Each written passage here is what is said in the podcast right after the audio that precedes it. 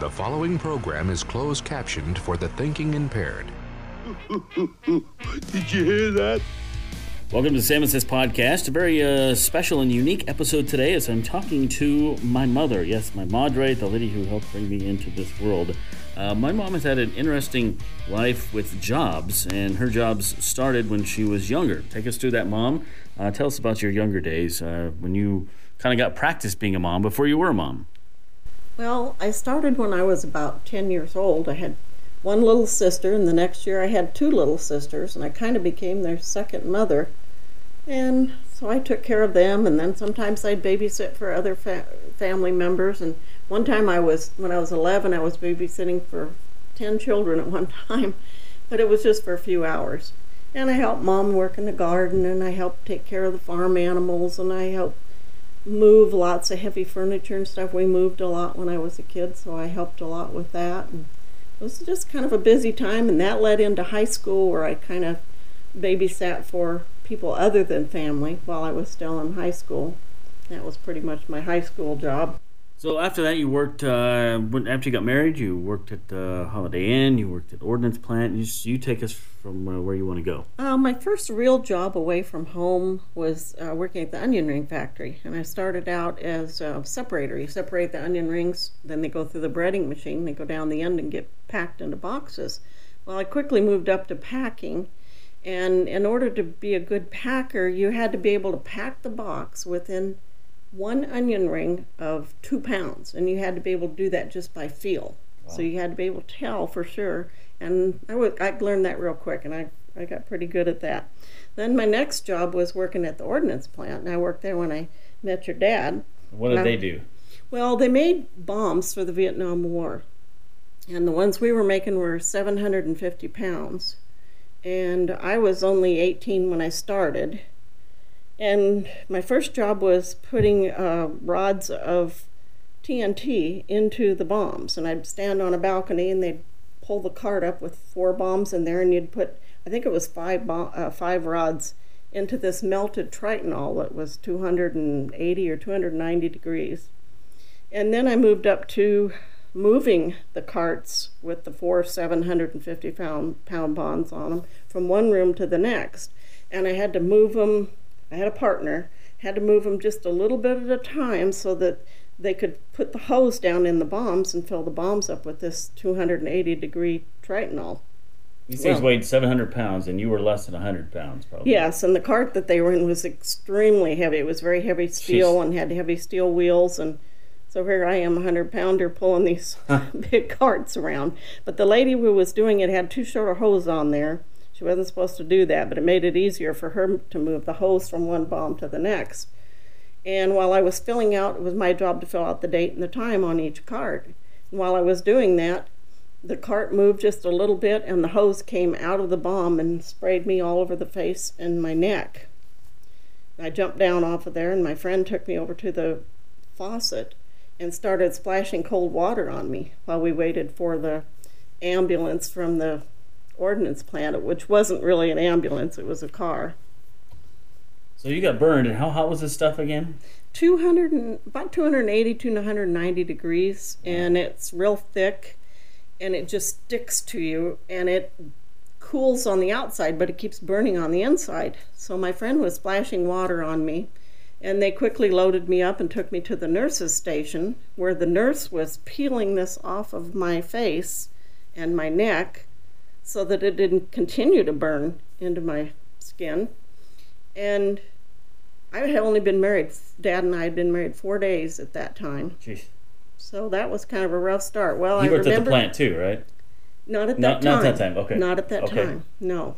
Um, so the ambulance from the hospital came to get me, and I I had a out of body experience. I was it was like I was up by the ceiling and I was watching myself as they loaded me onto the gurney and took me through the halls and out to the ambulance. I wasn't afraid, and I really didn't even feel any pain. And I thought, well, this is really strange. It's kind of like watching myself on TV. Yeah. It's really weird. But we lived in Aurora at the time, and your dad drove from Aurora, got his mom and drove from Aurora and it was like 19 miles, and he got there in about 20 minutes. I think he must have been flying. He actually got the hospital before I did. Grandma was a nurse. Is that why you brought her? She was Yeah. a nurse, and so he brought her along too. So that was a that was not a fun job. And after I healed, I was in the hospital for six weeks, which is kind of hard. Um, our honeymoon was one day in a in a Holiday Inn at North Platte, and then six weeks in the hospital. So that was kind of tough. Well, then I didn't want to go back to work there after I got burned. Sure. So when I healed, I went to work at Holiday Inn and I was a desk clerk. I loved that job. That was uh, interesting and I was really good at it. I got the first Employee of the Month award when I worked there. But uh, the boss was a little difficult for people to get along with, so I left there and then we moved to Aurora. I went to work at Ken's Motel and I cleaned motel rooms from about 7 o'clock in the morning till oh, mid afternoon for 30 days straight. And I thought, this is not too much fun. So, Yeah, no days off. no, no days off. So I quit that. And I went to work at the pickle factory. And my sister worked there at the same time. Same one that Peter Piper worked at? No, we did have one other girl that worked there, it three of us. And we packed we packed every kind of pickle there was from olives and relish to from pints to gallon jars. Huh. It, it was pretty hard work. It was a lot of lifting and What town was that in? In here in Aurora. Okay. Mm-hmm. Yeah, that was an that was an interesting job. It was pretty hard on the on the feet and the back and the legs and Sure.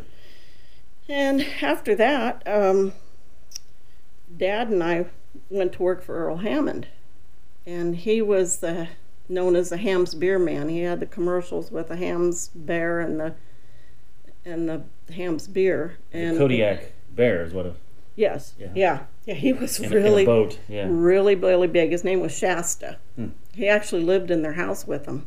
Wow. Yeah, he lived in the basement uh, part of the time. And so that was an interesting job because we had a, uh Arctic animal exhibit and we went from one place to another with these animals and had to take care of them. We worked from seven in the morning to about midnight feeding and cleaning the cages and keep keeping people from sticking their little hand kids' hands into the cages. We had a polar bear named Clyde we had a polar bear named Clyde, and he thought he was your dad's baby, and he didn't want to be away from dad at all. So every time dad would leave to go eat or something like that, he would pace back and forth in his in his cage, and then he'd lay down and he'd put his head on his paws, and he'd kind of go to sleep, but he'd always kind of sleep with one eye open. Every so often, he'd look to see if dad was back. and when we'd go from place to place, we'd put him in the back of the pickup, and we drove a big truck behind there. And he, if he couldn't stand to see that truck that we were in get out of his line of vision, if it did, he'd start pacing back and forth in the truck and rocking the, the pickup that he was in until we could catch up behind him and he could see Dad again. Yeah. he was very attached to him. Pretty funny. Yeah, we had a, Hil- a Himalayan sun bear too, which was quite a bit smaller. And you guys toured all over the country. It wasn't just in the state. You did uh, different malls and stuff all over the country. Yeah, the first place we went was um, Illinois. I forgot the name of the town. And then we went from there to Chicago. We were in the Macy's department store. And I think we were on about the fifth floor, which is really strange to getting all those animals up the elevators and their carts. And Yeah. the display was set up like igloos. Every one of the cages was shaped like an igloo painted white. And we had snow and we had fences and we had trees, Christmas trees with lights. And the little kids would come with their parents and they'd go through these animals and look at all the animals and then they'd have their picture taken with Santa Claus. So there was a lot to setting it up and taking it down besides taking care of the animals and cleaning and Sure. making sure everybody was happy and healthy. We had two um, timber wolves. Um, one was white and one was black, and they got to where I could feed them and scratch them behind their ears and through the cage. We also had a wolverine, and when we first got her, that was the scariest animal I've ever seen in my life. She was in a cage where we couldn't really see her, and she was hissing and growling and the most horrendous sound you ever heard. It was really scary. But we didn't have her more than a month or so, and she was eating out of my hands. She was. We got to be really good friends, her and I. We had caribou, we had uh, penguins.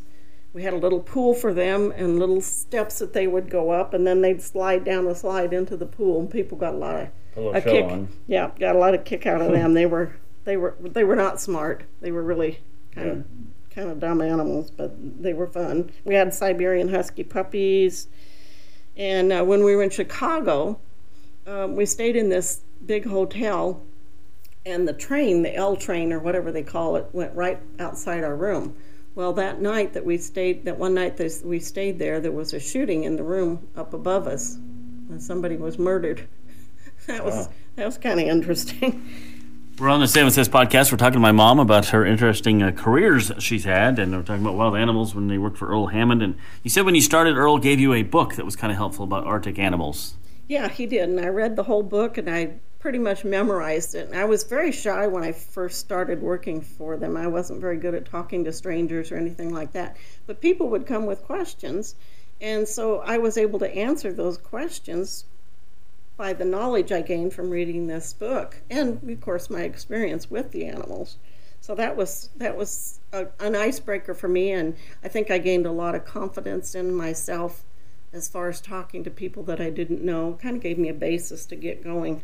We went to Winnipeg, Canada one time, and that was really interesting. And uh, we met, uh, oh, um, he was a singer. Trailers for sale. Yeah, Roger. I can't think of his name either. can't think of his name. But anyway, he was there, and he was really nice, and he was very interested in the animals. And the Harmonicats were there, and then we met a, a little boy from uh, Canada, and we had our picture taken with him because he he just took a shine to us. And we were also on. I was on a TV uh, program there in Canada too, talking about the Siberian Husky puppies that we had and the other animals. Roger Miller. That was his name. Roger Miller, yeah. Thank you. So that was our my first or only experience about being on TV. That's That, cool. that was interesting. So why'd you guys stop doing that job then? it was so hard. I mean, we had to be there at seven o'clock in the morning, have all the cages cleaned and all the animals fed, and it was a big, big job. And that was before these places would open and people would start coming. And sometimes they would start coming at eight o'clock in the morning. So sometimes we had to be there at six o'clock, and we never got out of there until at least midnight. And it was seven days a week, you know, all the time. You couldn't get away from it, and it, it got it was interesting, but it got very, very tiring. So dad wanted to do something different. So we moved back to Grand Island and then I had one of my most fun jobs of delivering flowers and people were always happy to see you when they're getting flowers. Yeah, that's good- so that was fun. Yeah. I got to drive around, be on my own. I could pick my own schedule, my own route, however one I wanted to go with the flowers. And I learned about a lot about flowers then too. But you still like. You love flowers. Oh, I do, yes, and birds. After that, I cleaned houses. Um, the first one of the first houses that I cleaned had seven bedrooms, eight bathrooms, and a huge swimming pool in the middle of the house. Oh, So that was interesting. Wow. Then I cleaned for a lawyer who later became a, a judge, and they had an autistic child. And I learned a lot from that job about autism because this poor little child couldn't communicate with anyone at all. I'd never experienced anything like that before, so I learned a lot about that. And then I cleaned for a doctor, and I cleaned for him until I became a mother. By that time, we had been married eight years. yeah. So Wow. And then brother came along, and then me two years after that. Yeah. And that you said has been your fun favorite job, most favoritist. It was the most difficult. It was the most fun. It was the most demanding, but it was the most rewarding. I've never ever regretted being a mother. When I first became a mother, I felt like I knew what God put me on this earth to do. I always wondered when I was in high school what would I be and when I was in my 20s I thought why am I here? What am I supposed to do? But the moment I became a mom, I knew exactly why I was on this earth. And it was the most fulfilling, wonderful job anybody can ask for. And now I'm a grandparent, which is super duper too. Now you get to spoil them, send them with sugar, and send them home. So Yeah. that's good. exactly. Exactly. the kids are so much fun and they're so lovable.